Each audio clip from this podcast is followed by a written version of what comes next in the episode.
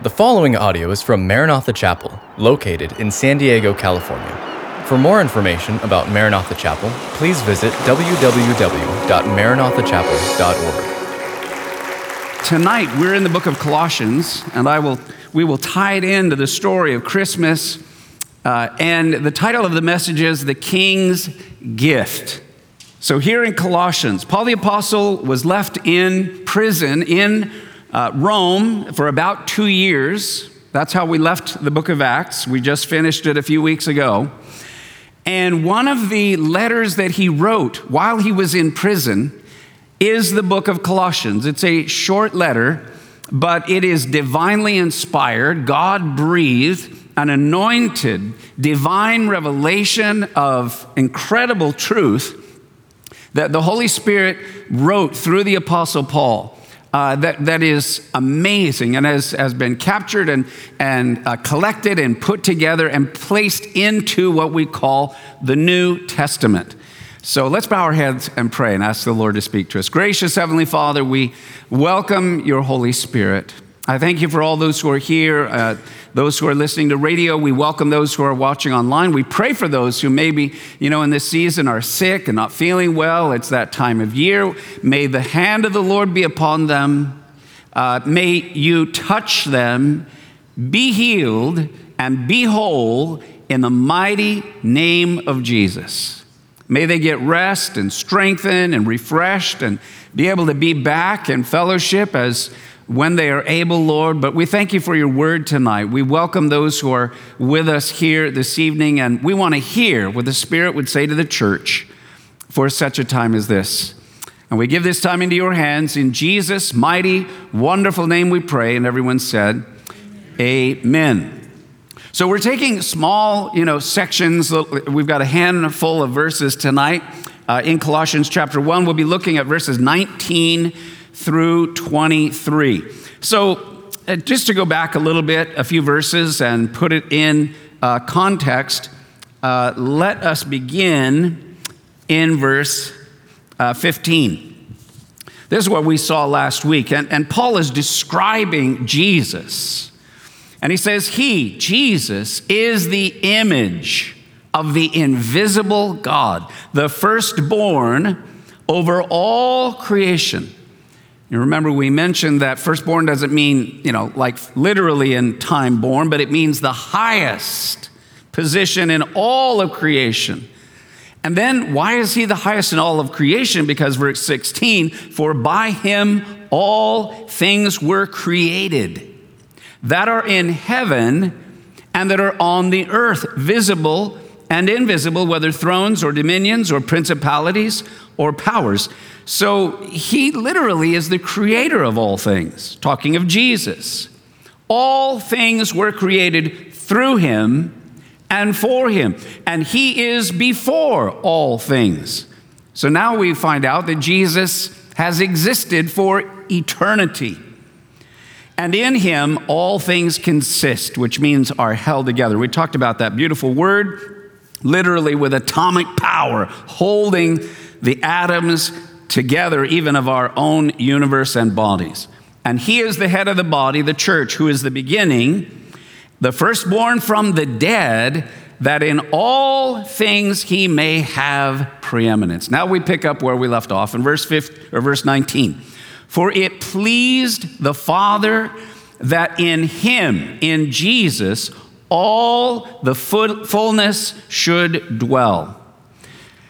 It pleased the Father that in Jesus all the fullness should dwell. So, number one, for your outline to follow along life lessons. Number one, so that we may be the beloved of God. So he says here, it pleased the Father that in him, Jesus, all the fullness should dwell. And what is, why did God want all of his fullness to dwell within his son Jesus? So that we may be the beloved of God. This is who God truly is. Now, the word translated fullness, but I want to just follow this just for a moment here. It pleased the Father that in him all the fullness should dwell. The word fullness is the Greek word pleroma. it means, quote, the sum total of all the divine power and attributes. This, in other words, is another proof that Jesus Christ is God. He is equal to God the Father. And because Jesus Christ is God, he is able to do what no mere man could ever do. He can reconcile lost men, women, boys, and girls to God. That's who Jesus Christ is. He is the reconciliation gift from God.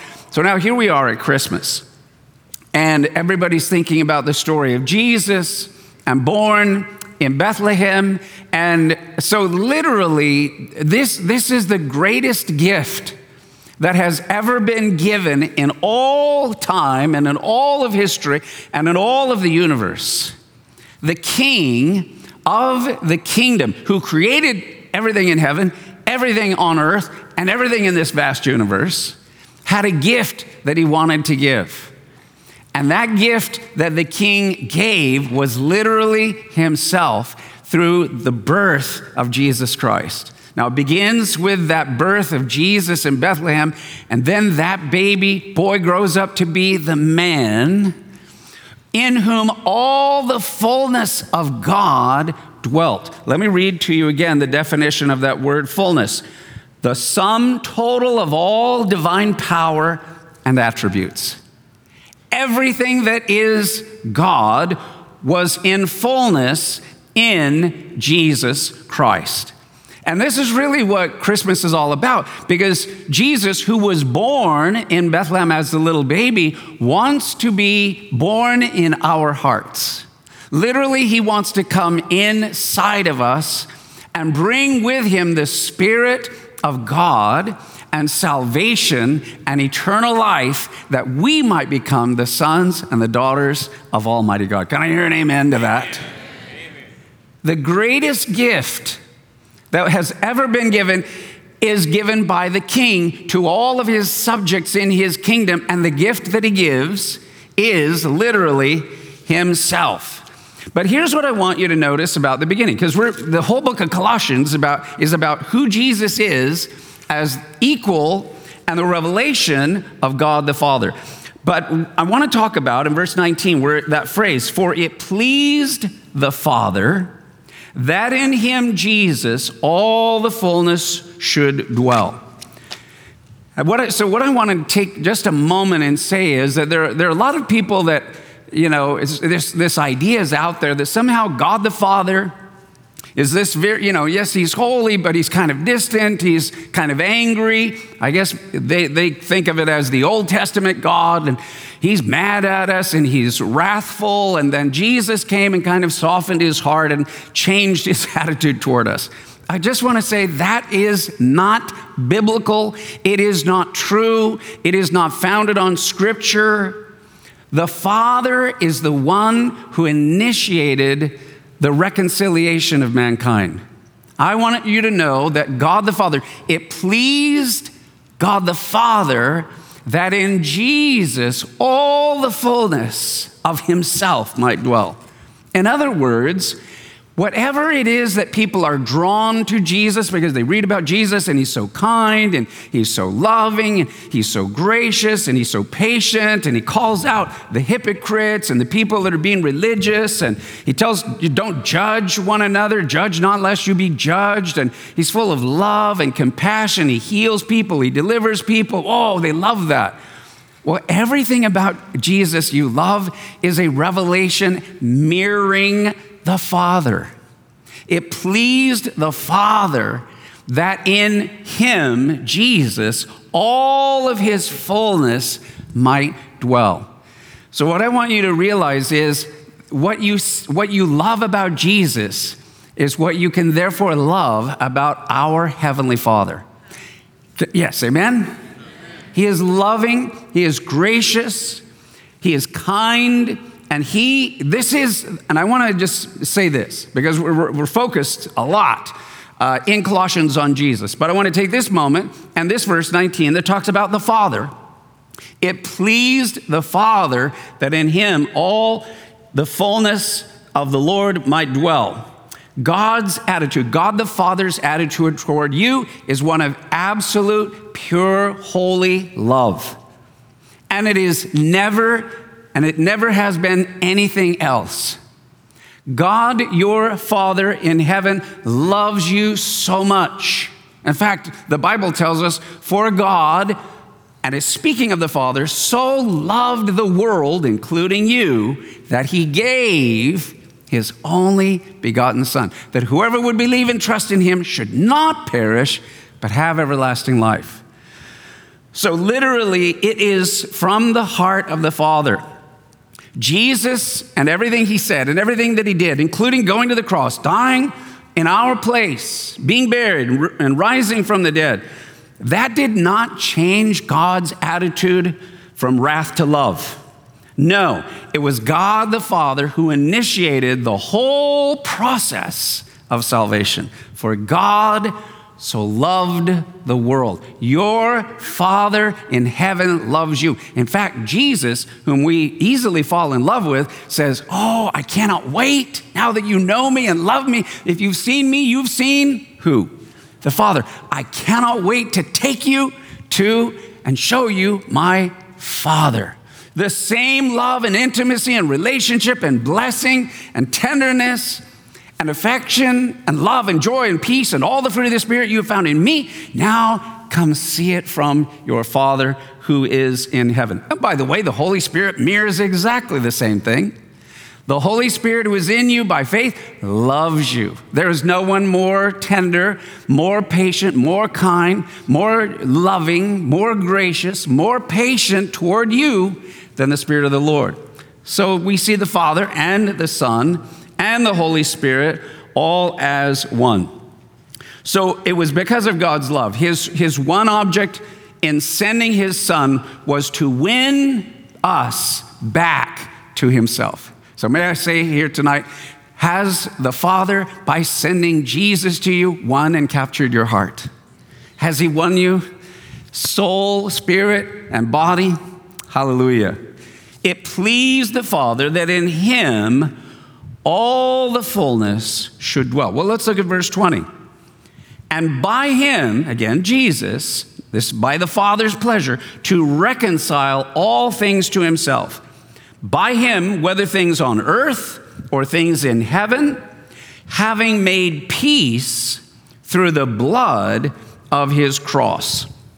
So here's what I want you to note for verse 20, the life lesson. His love was manifest by the blood of the cross. The story of the crucifixion, the story of Jesus being lifted up and nailed to a tree, the crown of thorns, the lashes that were given to him, the spikes that went through his hands and through his feet, was a manifestation of the love of the Father and of the love of the Son for you. And by the blood of the cross, he has reconciled us and brought us back to have peace with God. So here's what I want you to know. If we needed to make peace with God, what does that tell us? That man has been at war with God. Man has been constantly in rebellion against God all the way from the beginning, even in you know the Garden of Eden when everything was pristine and beautiful and you know, the water was its purest, the air was its cleanest, the animals were brand new, all the foliage, there was zero pollution of any kind. And here's Adam and Eve, in the image after the likeness of God. Every single day, Adam and Eve went for a walk in the evening at the top of the tallest mountain in the world, where paradise was, on the top of a mountain, and they walked with the visible manifestation of God. How awesome! How beautiful! How glorious! And there were, you know, you know the story, and there's a tree of life. They never really engaged in the tree of life. But there was another tree called the tree of the knowledge of good and evil. God said, please, not this one. Do not take this. I don't want you to know by experience evil. That's what the knowledge of good and evil is. I'm going to rebel. I'm going to do sin. I'm going to do evil. I'm going to go against God just to see what it's like. And God said, Don't do it. But we did it. So, look, Adam and Eve fell, and then the curse came and affected uh, the whole world, but God knew what was going to happen and He had a plan already in motion. And already from even before He said, Let there be, or created the heavens and the earth, He knew that He would save mankind, redeem mankind, that He would send His Son Jesus to take the curse. Because basically, the, the curse, once we rebelled against God, we stepped out of that covering and anointing that we had with Him, there is death. When you break intimacy and relationship with God, if God is life and you leave God, what else is there but death? And then the curse. So we live in a strange world where uh, you, there, there is death everywhere and decay, but at the same time, there are remnants of beauty. It's almost like uh, one time I, I w- went to Greece and they had this little book that was beautiful because, you know, you go to Greece and you see all these ancient things. Rome is the same, the Colosseum, and, and you can see the pillars and, you know, the partial statues or whatever. Then they would have a, a plastic page that you could overlay these ancient ruins, and they would bring it all up to like the what it looked like when it was pristine, freshly frescoed, painted, brand new. And you're like, wow, wow, beautiful. In a way, that's what it would be like if you could just take the world as it is now and take that plastic overlay of here's what it was like in the beginning. Man, we, you would, we would be stunned. As beautiful as some of the glorious places on planet Earth are even now, we're like glorious ruins, you know, including mankind. Glorious ruins. But something is missing, something is wrong, and wouldn't, there's something within us that yearns physically, mentally, emotionally, culturally, within the realm of nature and everything. We want to we want to go back home. We want to go back to when it was pure and clean and clear and pristine. But there is nothing that we could do to make that happen. We couldn't rebuild it, we couldn't make it happen. Here we are, we're in the year 2021. We have never been as advanced in our knowledge, in our technology, in our sciences as we are now. But with the 7 billion plus people we have on the planet, how good at we, I mean, we're really good at making iPhones and new gadgets and widgets and fascinating creative things. How are we doing on changing the human heart, taking away greed and jealousy and fear and murder and lust and immorality and pride and greed and anxiety and depression and darkness and all the rest? How, how good are we doing on that? Not so well. So here's the good news what man could never do, God did for us. And by the way, He is the one who initiated reconciliation. He's the one who laid the groundwork. He's the one who gave the plan. He's the one that laid it out for the first coming of the Messiah with over 300 prophecies. He's the one that said, and now I'll give you a thousand more because the first coming was only the beginning, and I've got a second coming, so that in the first coming, everything internally by the Spirit we could be washed and cleansed and forgiven of our sins, filled with the Holy Spirit, your name written in the Lamb's book of life, so everything inwardly gets healed. He goes, But in my second coming, I'm going to manifest outwardly, physically, in nature within your body. The kingdom of heaven will be restored to the earth. Glory, hallelujah. Come quickly, Lord Jesus. Amen. Amen. His love was manifest by the blood of the cross. So I want to just say once we've admitted that we're sinners, don't be at war with God. Be reconciled unto God. Because all things are reconciled in heaven and on earth. I want you to, so what does Paul mean when he says this? Uh, Romans chapter 8, verses 31 and 32, I think it is, but let's read this out loud, shall we? If God is for us, who can be against us? He who did not spare his own son, but delivered him up for us all, how shall he not with him also freely give us all things? Think about what that verse is saying. If God the Father was willing to send his son from heaven to this fallen, broken earth, to become a human being there in Bethlehem, literally I mean, talk about, you know, God saying, I want to identify with you. I, I just think it's so cool. He didn't just send Jesus down like Superman with a cape hovering halfway between heaven and earth and go, ta da! He literally, he came all the way down into a little tiny, tiny, humble village. Now, what's special about Bethlehem, it just happened to be the place. By the way, you know, Bethlehem is only seven miles from Jerusalem. So it's pretty, it's really close. And what do you, you know, what did they really have in Bethlehem? For the most part, shepherds. Lots of rolling little hills. What did they raise? Sheep. Why would you want to raise sheep seven miles away from Jerusalem? Well, I don't know if you, there were several million Jewish people and they kept having to have, you know, millions of sacrifices. So you need a lot of sheep. Where are you going to get the sheep when everybody comes for the high holy days like Passover? So the shepherds made a living. They raised the lambs that were used for the sacrifice for Passover because they were so close to Jerusalem.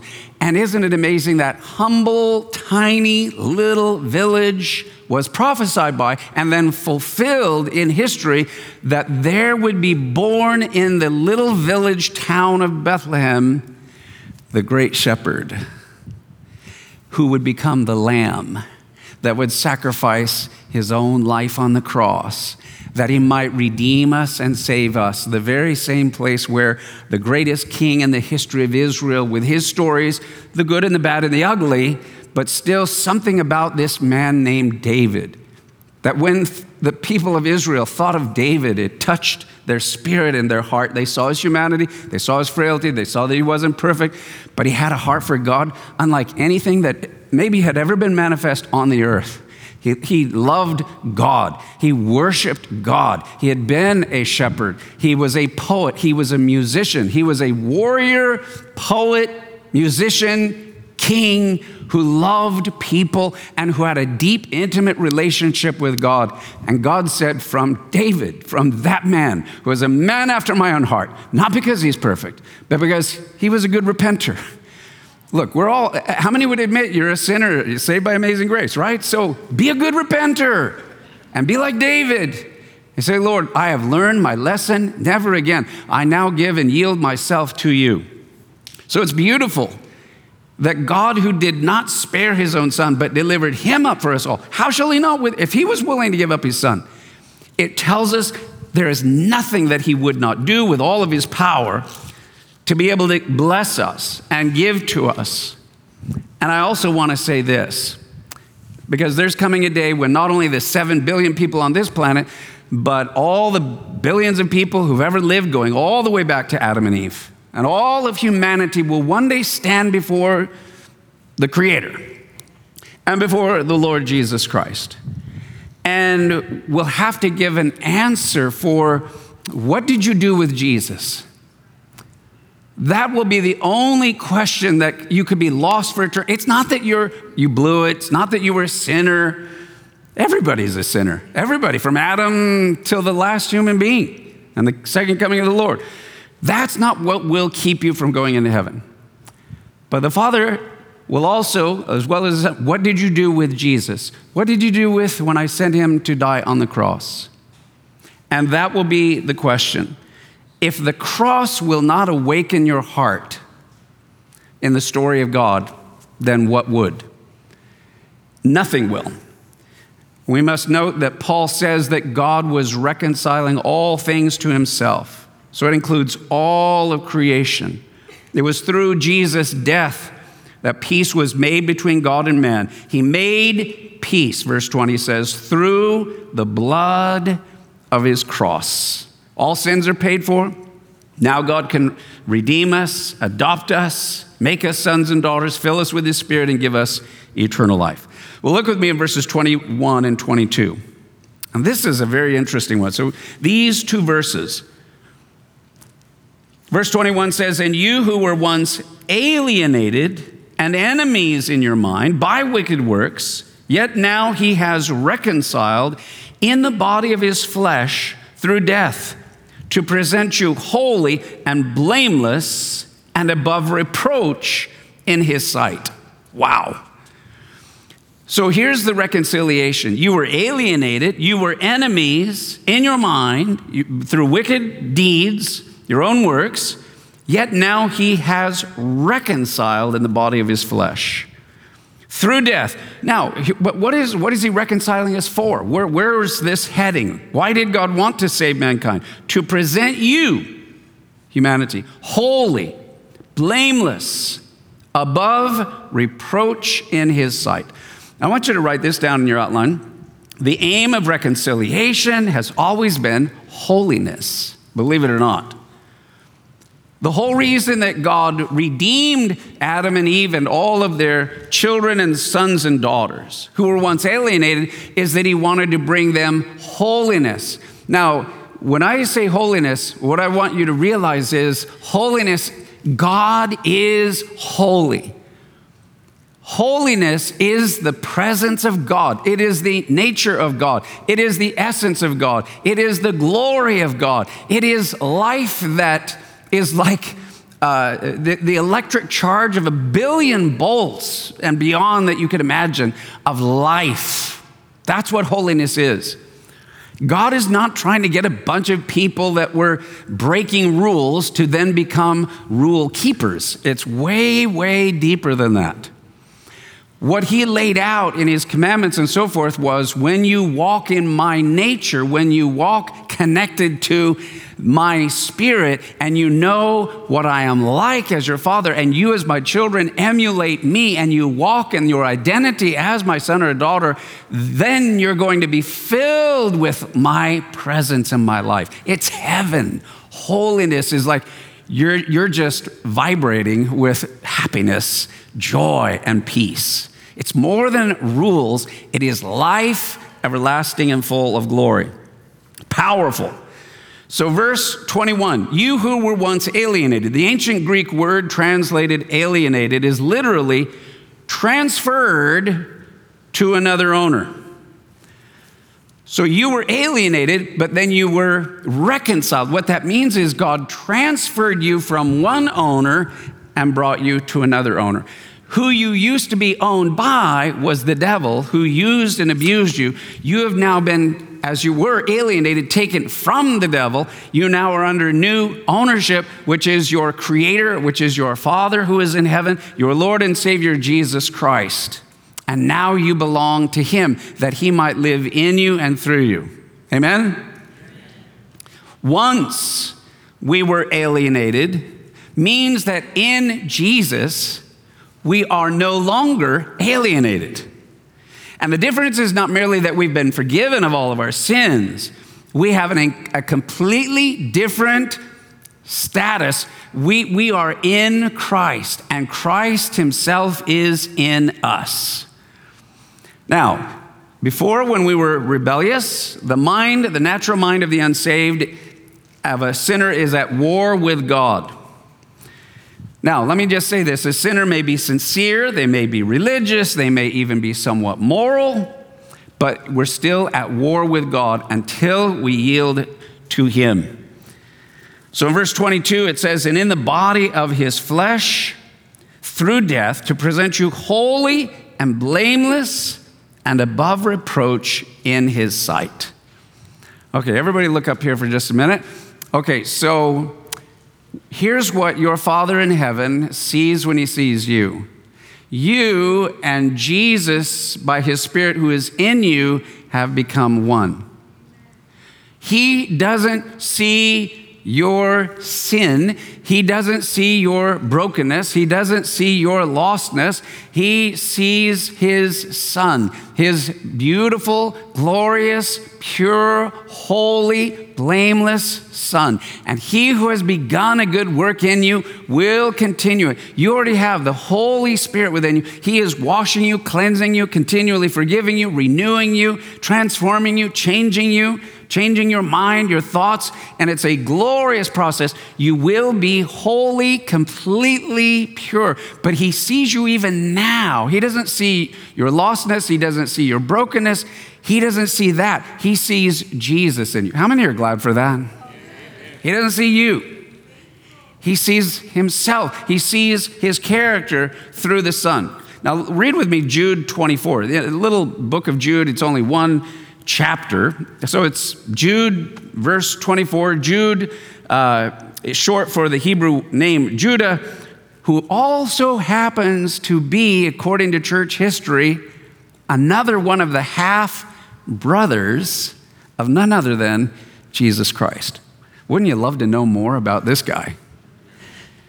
Jude 24, let's read it out loud. Now to him who is able to keep you from stumbling and to present you faultless before the presence of his glory with exceeding joy. That's how he is able to present you. So, literally, the time is going to come where Jesus, so we're going to go to heaven and we're going to be brought to Jesus first. How many are looking forward to that? So, you're brought, wow, there's Jesus. And then Jesus is going to say, Now, I'm going to bring you to my Father. And when Jesus takes you, and apparently, look, so we're in eternity. So there's no time. Nobody's going to be looking at their watch. So we got eternity. And I'm sure it's going to be something like, you know, however long, you know, a year could go by like that. And you don't even feel time because we're outside of the realm of time. We're in eternity. And the next thing you know, they're calling your name before all of the angels of heaven, all of the subjects of heaven. And there's Jesus. Hey, come here. And then he goes, I want to bring, I'm presenting you to my Father. And when he presents you, here is, and he knows you. I know them by name. They invited me. I knocked on the door of their heart. They asked me to come in. I've been walking with them, Father, as you know, since the day that you gave your life to Christ. And now, Father, I present you holy pure, blameless. Everything that I did for them has now been completed in them, and I give them now to you, Father, to bless them and encourage them and spoil them for the rest of eternity. And then we get, blessed are the pure in heart, for they shall see God. One day we're going to see God, and Jesus will present us. And this is absolutely Stunning. Verse 22 in the body of his flesh through death. Why? In order to present you holy and blameless and above reproach in his sight. So that, that is incredible. So basically, the Bible says that's who you really are. That is your true identity. Do you believe that? The Bible says that. Yeah, I know, but you know, you have look, your critics who say, "Oh, I know who they I know who they really are." And they point out all your failures, all your shortcomings, all of your sins and brokenness and whatever else. And you know what the enemy wants to do? He wants to tell you that's who you really are. Some failure from the past. And the enemy is there just throwing, saying, This is who you are mocking you, making fun of you. The whole plan and purpose of the Bible is for you to realize hey, you know what? That is now a lie. It has nothing to do with me and my goodness. It has everything to do with what Jesus already did. And whatever I've done in the past, that's already been washed, cleansed, forgiven, put under the blood of Jesus. In fact, it doesn't even, the records don't even exist anymore. Do you believe that? Your past is gone. It is washed and it is clean. And who, so the enemy is throwing lies at you, accusations from the past. No, that's been covered by the blood, washed and cleansed. Now you're abiding in Him. God is wanting to tell you this is your new identity. You are holy. You are my son. You are my daughter. I am with you. I will never leave you. I will never forsake you. The joy of the Lord is your strength. Wait upon me. Trust in the Lord with all your heart. Lean not unto your own understanding. In all your ways, acknowledge me, and I will lead and guide and direct your paths. That, so the, the whole point of growing from being a little baby Christian to a mature, full grown son or daughter of God is that we have to not allow ourselves to go through the circles of our past identity, which is no longer ours. So we have to remove the lies, reject the lies, and say, That's a lie. I reject it. It's not true. And I now replace that lie with the truth of who my Father and my Savior and the Spirit says, This is who I am. I'm in Christ. I am set free. I am no longer a slave to the pull of the temptations of the world, the flesh, and the devil. I've been there, done that, done with it, and now I'm all in to the best of my ability for the Lord. Amen? A new identity and walking in that new identity to present you holy before the Lord. Ah, I love that. Walk in holiness. So you are holy, therefore act like it. Amen? And it's not impossible. You can walk in a continuing, deepening, growing holiness in the Spirit in the Lord. How thankful I am for the place that I have in Christ today. And because of what Jesus has done for me, God my Father sees me as complete, and my true identity is in my Savior, Christ Jesus. All right, look with me in verse 23, and we'll close with this. If indeed you continue in the faith, grounded and steadfast, steadfast, and are not moved away from the hope of the gospel which you heard, which was preached to every creature under heaven, of which I, Paul, became a minister. Now, it's interesting. So, all this cool stuff, my new identity, I'm going to be presented by Jesus, holy in Him before the Father. And then he comes to verse 23 if, if indeed you continue in the faith, grounded and steadfast. So that people say, well, what about, you know, once saved, always saved? You know, if you get saved, are you saved or can you lose it or whatever? And what I want to say is basically this the, the way the Bible approaches it is the day that you get saved, you do definitely get saved. And you're given that gift of eternal life. But let's just say that you walk away from it, and there are those who have. Or later you reject it, or you question it, or you doubt it, or even you know what it is, you don't like it, and I'm done with it, or whatever. If you do not abide in your identity, then there are scriptures like this one that will say, well, because I look, let's put it this way. There are people that say, okay, is it true, you know, the once saved, always saved? I prayed, I walked forward, I said this little prayer, I read the pamphlet or whatever, and so I'm good. And then they go live like a little hellion for the rest of their lives. And they're expecting before they come before the Lord, and they're like, hey, remember me? I did my own thing, my own way, when and how I wanted, lived after the world, the flesh, and the devil, but I, I did the deed, I made the deal, I executed in my heart, it's all good, right? How many would, would agree that's, it's, that's not a good way to go? Not a lot of comforting scriptures for that.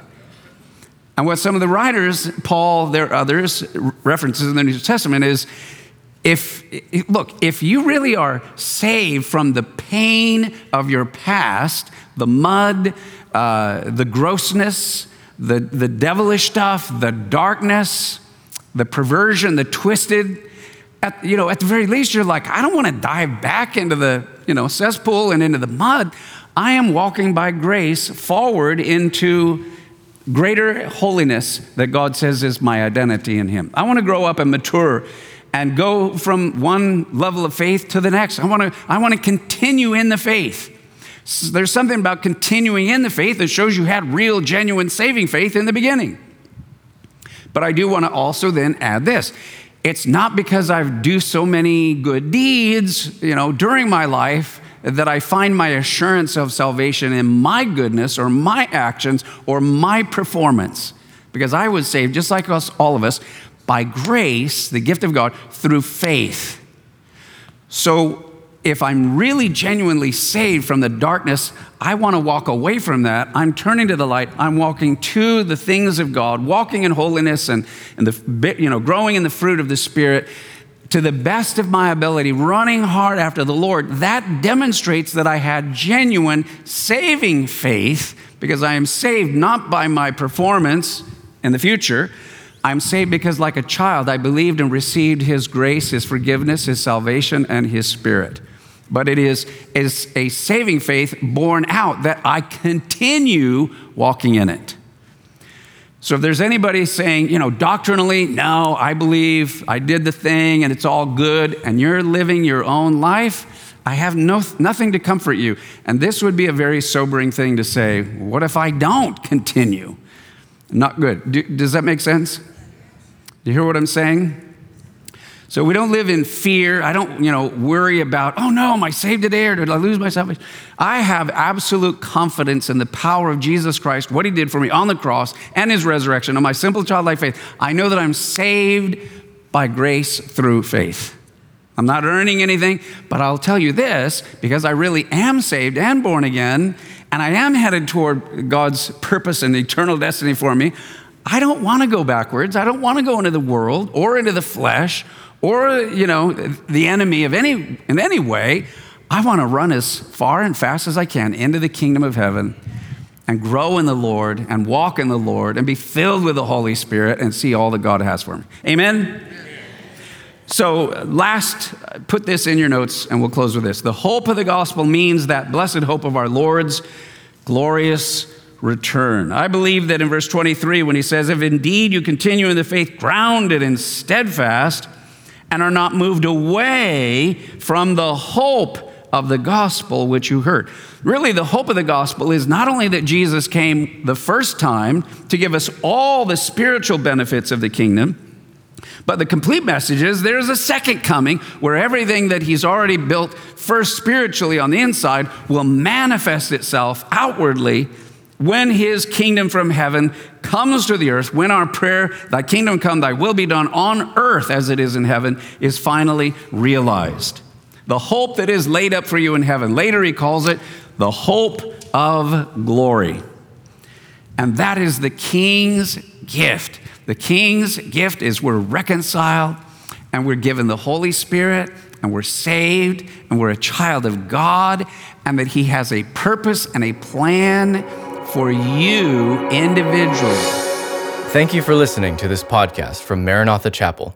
If you haven't already, please subscribe for weekly messages.